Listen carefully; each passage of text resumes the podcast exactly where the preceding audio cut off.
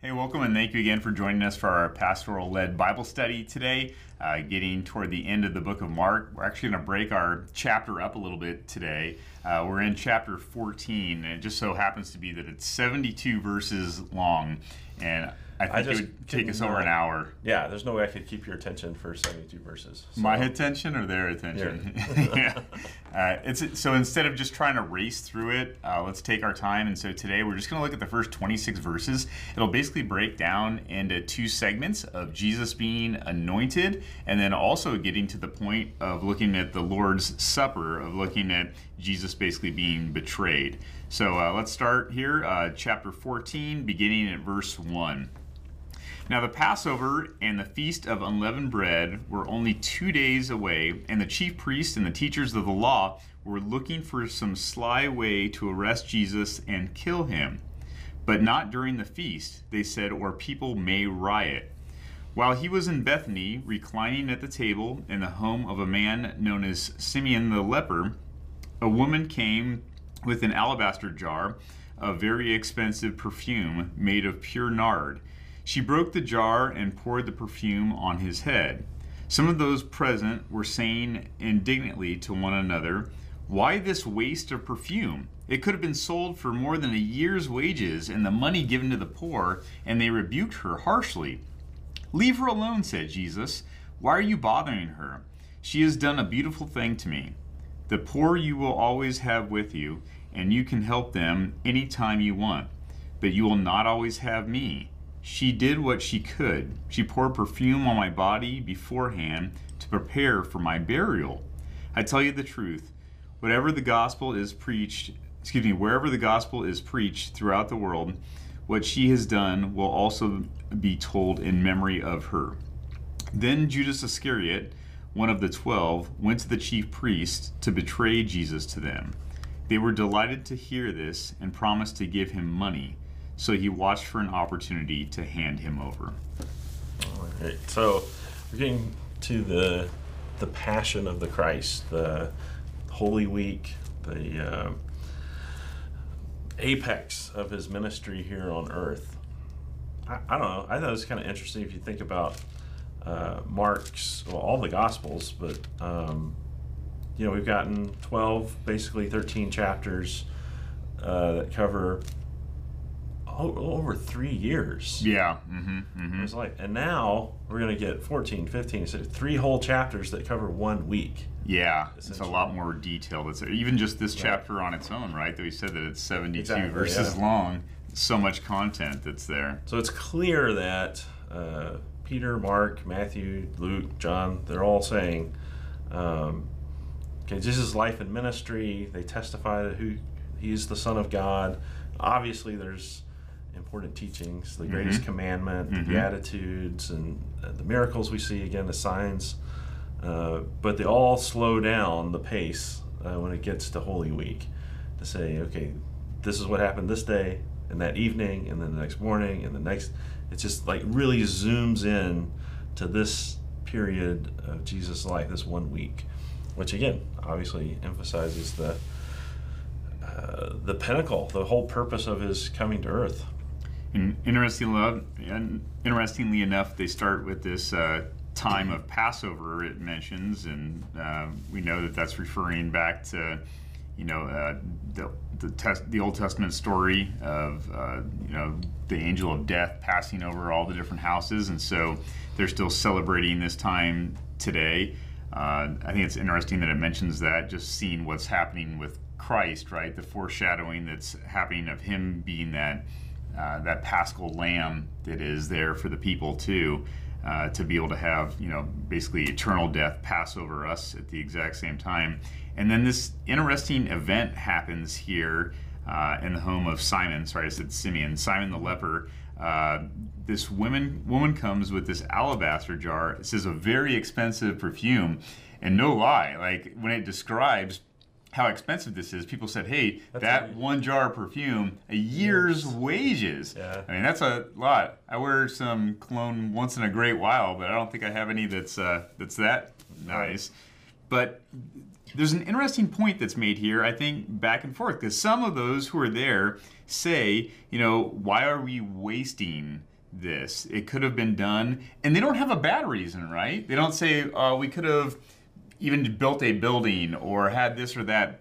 It actually says we could have given the money to the poor, uh, but it seems like their attitude is uh, is, is kind of un- the underlying issue that's here. Because it even says that they say indignantly to one another that they're they're upset. And it even says that they rebuke this woman right? They're not even just having dialog with her so it doesn't seem to be just the action it seems they almost say I don't know. It, it- to my mind, it, it looks like there almost a little bit of jealousy that seems to be going on there too with these individuals. Right. I, I think the uh, contrasts here are pretty big because um, if you think about the disciples' frame of mind at this point, uh, they're still in denial about this because three times now Jesus has said, "We're going to go to Jerusalem to be, mm-hmm. Mm-hmm. you know, persecuted. I'm going to be killed, and in three days I'm going to rise." And they're going, "No, no, no, no. That's not how we want this to go down.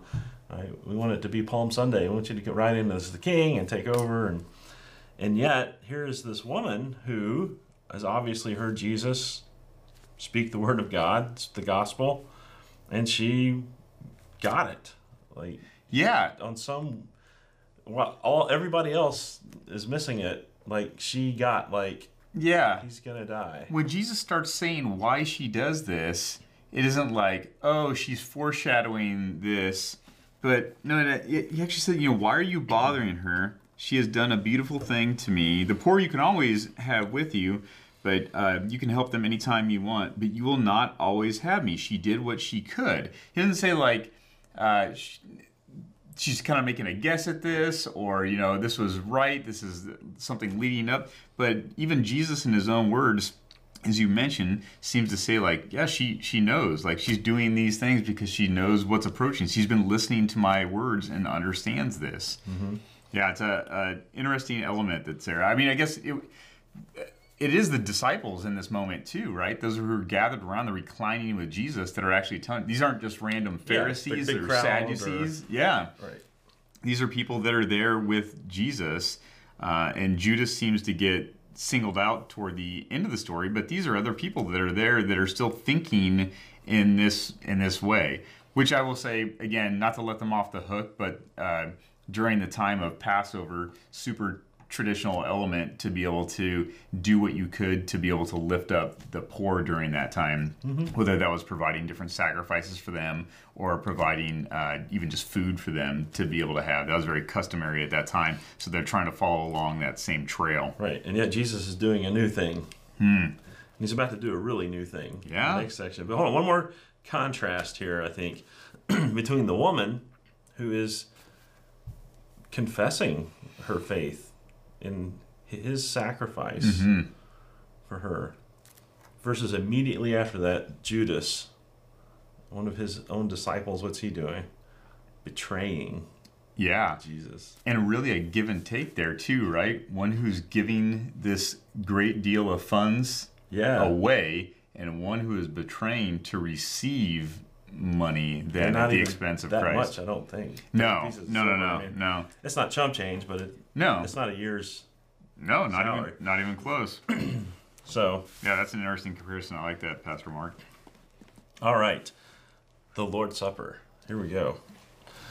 On the first day of the Feast of Unleavened Bread, when it was customary to sacrifice the Passover lamb, Jesus' disciples asked him, Where do you want us to go and make preparation for you to eat the Passover? So he sent two of his disciples, telling them, Go into the city, and a man carrying a jar of water will meet you. Follow him. Say to the owner of the house, uh, he enters, The teacher asks, Where is my guest room, where I may eat the Passover with my disciples? He will show you a large upper room, furnished and ready. Make preparations for us there. The disciples left, went into the city, and found things just as Jesus had told them. So they prepared the Passover. When evening came, Jesus arrived with the twelve. While they were reclining at the table eating, he said, I tell you the truth, one of you will betray me, one who is eating with me. They were saddened, and one by one they said to him, Surely not I. It is the one of, it is one of the twelve, he replied, one who dips bread into the bowl with me. The Son of Man will go just as it is written about him. But woe to that man who betrays the Son of Man. It would be better for him if he had not been born. While they were eating, Jesus took bread, gave thanks, and broke it, and gave it to the disciples, saying, Take, eat, this is my body. Then he took the cup, gave thanks, and offered it to them, and they all drank from it. This is my blood of the covenant, which is poured out for many. He said to them, I tell you the truth, I will not drink again of the fruit of the vine until that day when I drink it anew in the kingdom of God. Uh, when they had sung a hymn, they went out to the Mount of Olives. Interesting, maybe enough just to clear up this first part here. So Jesus, you know, they ask, you know, where do you want us to go make preparations? And he just says, you know, uh, send two of his disciples, go into the city, and you find this man carrying this jar of water. Uh, maybe interesting in two different ways. First of all, another one of Jesus foretelling something, Yeah. right? And obviously, there's a huge belief there that they go and they they do this, uh, and then the owner of this house, you know, says, "Hey, I have this upper room where you can go and be able to celebrate this." So I guess in that tradition during this time too, it was very customary for people who were from out of town that maybe were coming to celebrate this with their family to maybe not have a place to be able to do this. And so people, out of the kindness of their heart, most of them of a like-minded faith would say, "Yeah, I want I don't want you out on the street. I want you to be able to celebrate this." And so they would offer them a place to be able to to host this. Like the bonus room or the Yeah. room above the garage. Yeah, yeah. So their family's in the kitchen having their Passover. Yep. So the guest family can use the. But at least they had a place to be able to go, you know, a place to be able to celebrate this great time. Because, you know, the people at this time, that I mean, this was a big deal. This wasn't just like a, a random celebration. It was a, truly a big thing, and you would want anybody to be able to take part in that. Uh, man, I just think about some of the people and throughout this scripture passage, but this individual in particular, that he, I mean, in reality, I'm assuming he has no idea what is happening in his house, what he is actually hosting right there in his place. I mean, the Last Supper of Christ, this this amazing Passover celebration that he gets to be a part of in a, in a very unique way. Yeah, and I don't. and a sub sub uh, point, I didn't know. Uh, I think I think I'm going from memory here, but I think it was more customary uh, for women to go and get water from the well and Oh, carry the water on it. yeah, I would like think Jesus so. talked to the woman at the well. Yeah, and so I think it was kind of a it stood out. It was like, oh, there's a man carrying a jar of water. mm-hmm, mm-hmm. So it was a, it was, you know, I don't know, look for a guy in a red hat kind of thing. Yeah. It was some, Yeah. something that stood out. Interesting. I like that. Yeah, I, yeah, that that would definitely make complete sense. But you know, like the, it's not too too. It, it's very similar. It is very similar to the donkey. Yeah, Palm Sunday. I was thinking the same thing. Yeah. Mhm.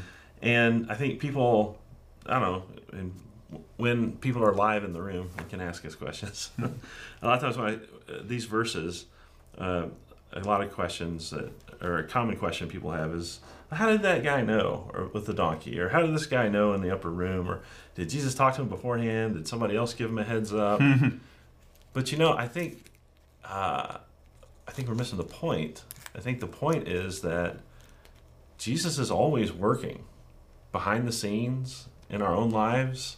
Uh, how many times have things just fallen into your lap and you're like, wow, this is amazing. What a blessing. Um, I think that's the point. I think it's a great comfort for believers who are following Jesus out there uh, on mission, uh, sharing the gospel, Mhm. that God's right there, not only in you, working through you, He's also in the world. Yeah. He's working things out in your path. Super great point. It's uh, it's really cool, and you don't have to know how or why, whatever. Got accepted to this college or got a offer for whatever it is, right? We love to know that and see that, right? The behind the scenes, why this happened or why this took place. Sometimes we just can't take something at face value for what it is. You know, we have to find this reasoning, you know, and we we debate with that. Yeah, that's a great point, Pastor Mark. Great point. Yeah, that's good. You know, but this whole element here, I mean, it's a time of celebration, right? This celebration of Passover. Uh, I assume when most of us get together to have a meal, whether it's for a birthday, uh, to be able to just have a Friday night family meal together, it's always, it seems to be with food, there's a, lot of celebration that's occurring, and that seems to be happening, but then it takes this turn. And the turn actually happens is Jesus brings you up, brings it up, right? They're sitting down there and they're all reclining at the table eating, and then Jesus says, he drops that bomb, if you will. I tell you the truth, one of you will betray me, the one of you who is who is eating with Yeah. me. And their mood changes. And Mark even mentions that, right? He says that they're saddened. Uh, it hurts them because they know, I guess, uh, I would, again, Jesus always tells them the He's truth, always right. Yeah, he's always right. and he's not he's not leading them on. You know, he actually says that somebody is going to betray them, which is a strong word, right? Not not one of you is going to question me, or one of you at some point is going to, you know, deny me in a little way. But you're one of you is actually going to betray me during this time.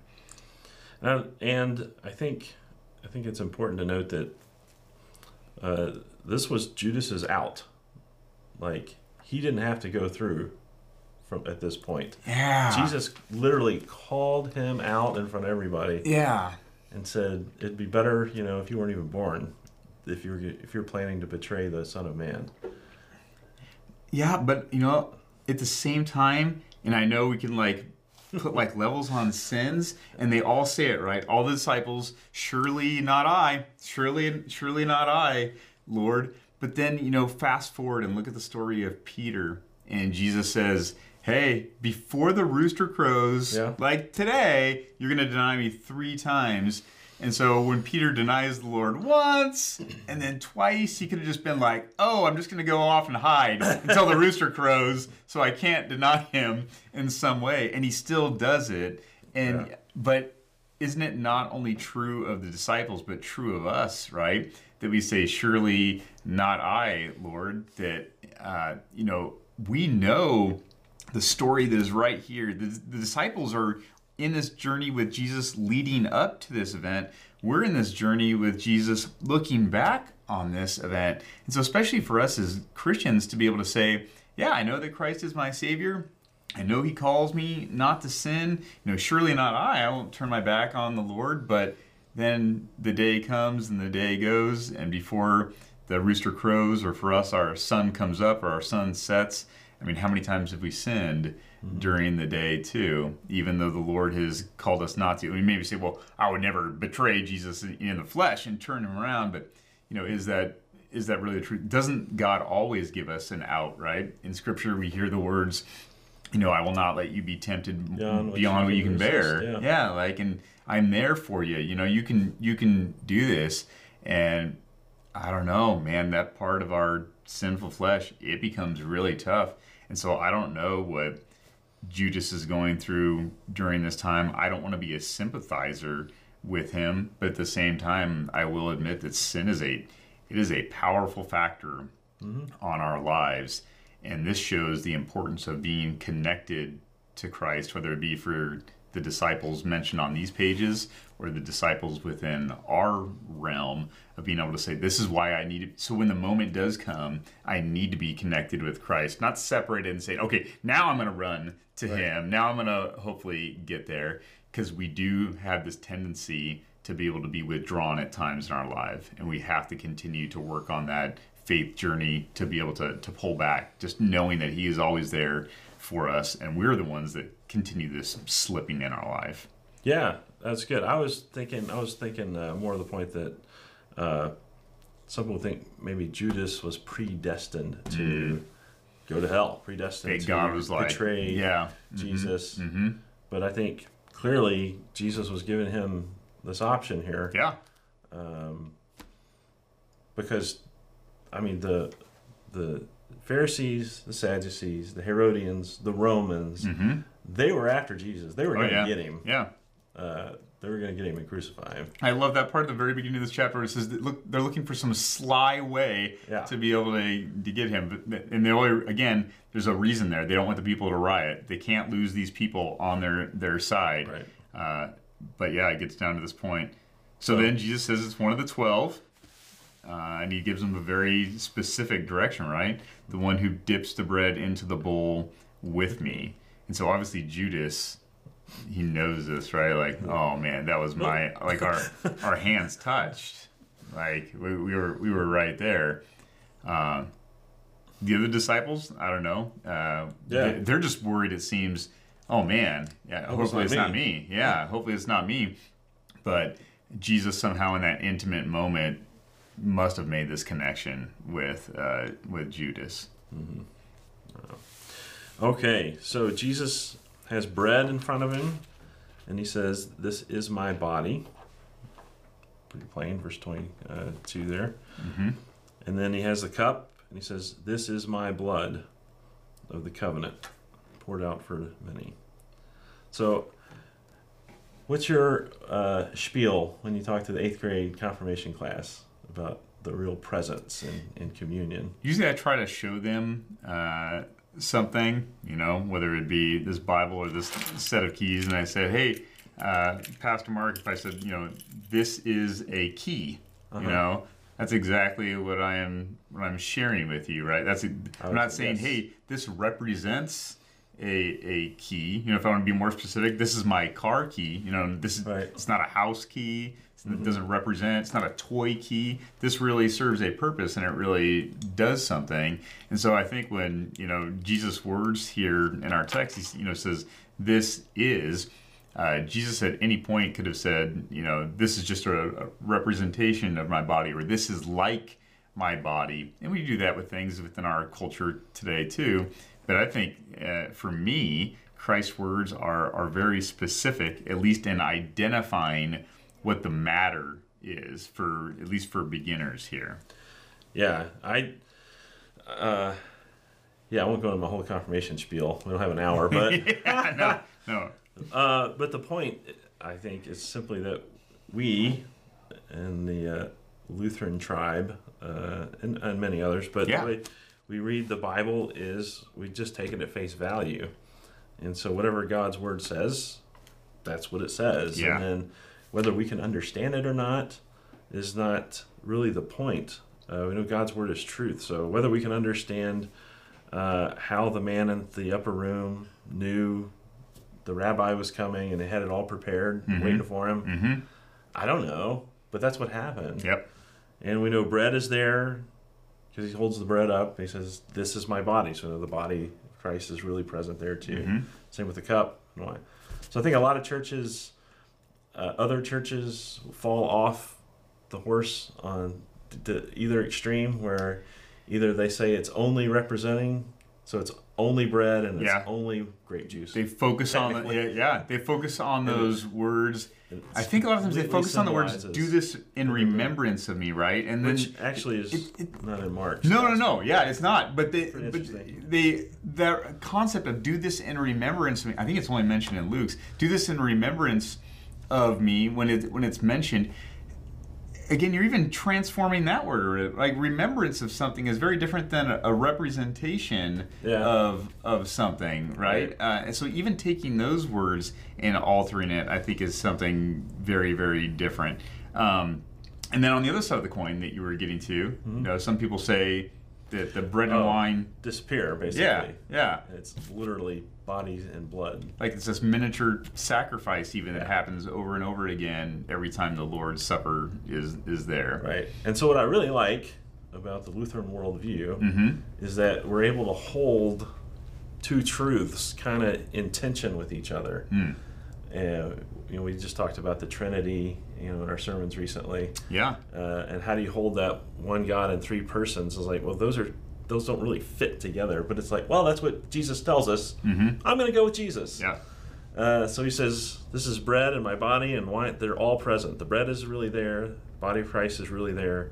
The wine is really there. The blood of Christ is really there. It's all there. So you don't have to pick one or the other, Mm-hmm. uh, because that's what is laid out very simply, again in plain language, Uh, again, there's no this symbolizes words And it, that he uses. It's just yeah, plain plain talk. to clear it up, though, too, uh, even though this is such an important issue, uh, it's not an issue that uh, determines our salvation, right? You know, our our brothers and sisters down the street that do practice a representation form of communion and say, you know, this is just more of a symbolism.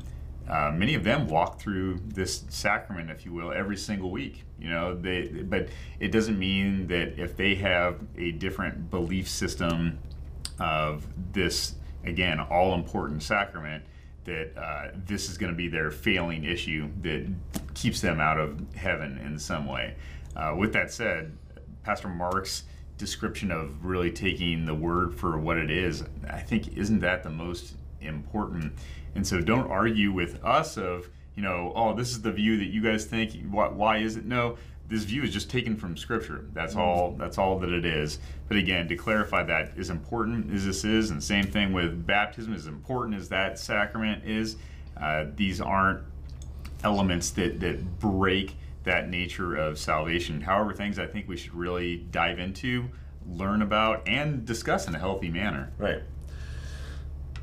Yes, But yes, you can always say this is a Lutheran. No, it always, but it, it does lead down a dangerous road. If I think I am contributing to my salvation, Oh yeah. if. I'm re-sacrificing Jesus, or hmm if I'm doing a good work. So at these churches that do the symbolism, they don't call it a sacrament; they call it ordinance. Correct. Correct. Ordinance. Well, what's an ordinance? It's Or they'll law. just say straight up symbolism. Yeah. So it's it's this thing that we're doing.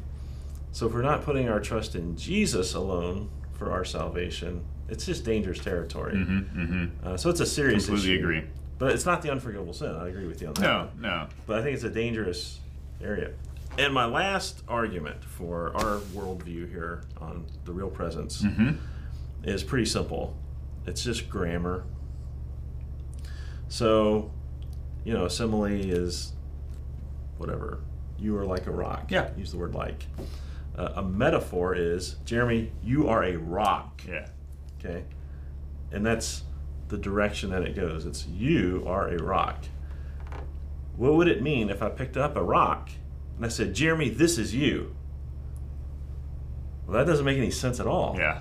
That's actually not a metaphor. It's flowing the wrong direction. Correct. So Jesus picks up the bread and says, This is my body. That's not a metaphor. No. When he says, I am the bread of life, okay, that's a metaphor. Yes. He's using the person Going the other way. Yeah. and then represent an image.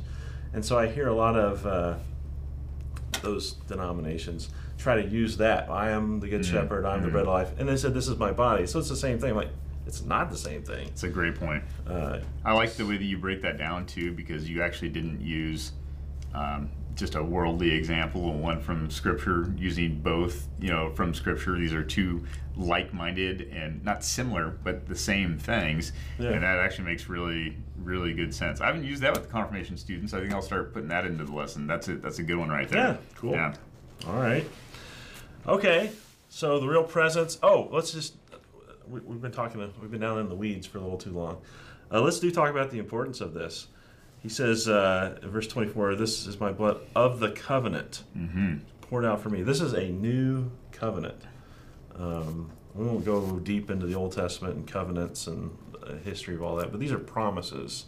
Uh, these are covenant, like a marriage. Mhm. Um, but unlike uh, a lot of the, not all, some of the Old Testament covenants that were kind of two way, where he goes, if you believe, blah, blah, Mhm, all da, mhm. da, da. Um, this is a one way promise. Yeah. This is Jesus making a promise to us uh, that his body, his blood, his sacrifice uh, cleanses us from all of our sins Mhm. and iniquities.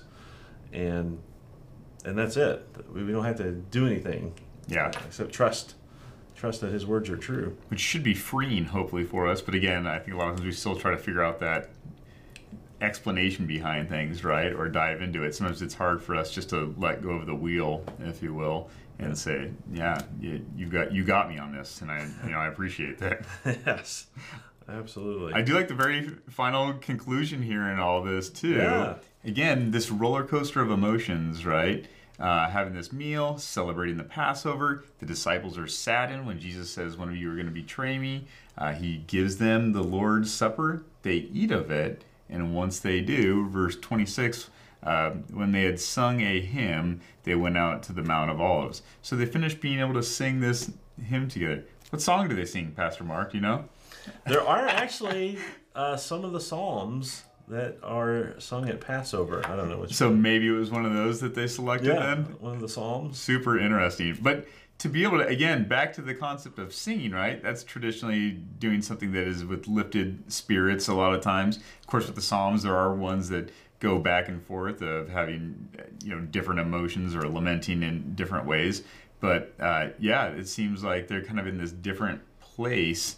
Maybe, hopefully, having even a, maybe a little bit different understanding of what's happening moving forward Mm-hmm. right now. But I like that they close with this with this hymn. Maybe that's something we can remember even in church after we have taken the sacrament. Either if we're sitting at our uh, seat waiting for others to be able to participate and we're singing during that time, or upon conclusion of that, another way that kind of links us together with this passage. You know, I think we need to do. Um, and maybe this is a pastor's meeting. Uh, Is this being filmed Right. live on camera? Uh, that made me think of uh, what we haven't done here in a really long time, and I think we have time now in the service. Okay. That post communion, Mm-hmm. thank the Lord and sing His Yeah. praise. Tell everyone what He has done. Yeah. we, haven't- we haven't sung that in a long time. Not in a little bit. We, we can uh, place that in pretty quickly. Yeah. Yeah. We'll talk to Ryan about sing that. Him after And communion. Christy, yeah. All right. All right. I think you're up for closing Let's prayer close today. prayer. Thanks for joining us today. And Mhm. we've got just a few more episodes, and we'll be done with the Gospel of Mark. Heavenly Father, thank you so much for sending your Son, Jesus Christ, uh, to be our Savior. Uh, the incredible sacrifice, uh, the unimaginable pain, shame uh, that He endured uh, to pay the price that is uh, so heavy, uh, that's so huge. Um, we pray that you would continue to build our faith grow our faith in Jesus and the great, great work that He has done for us, and that your Holy Spirit will inspire us and uh, give us the words to speak uh, to share the love of Jesus with everyone in our lives. Uh, we ask this in Jesus' name. Amen. Amen. All right. We'll see you next week.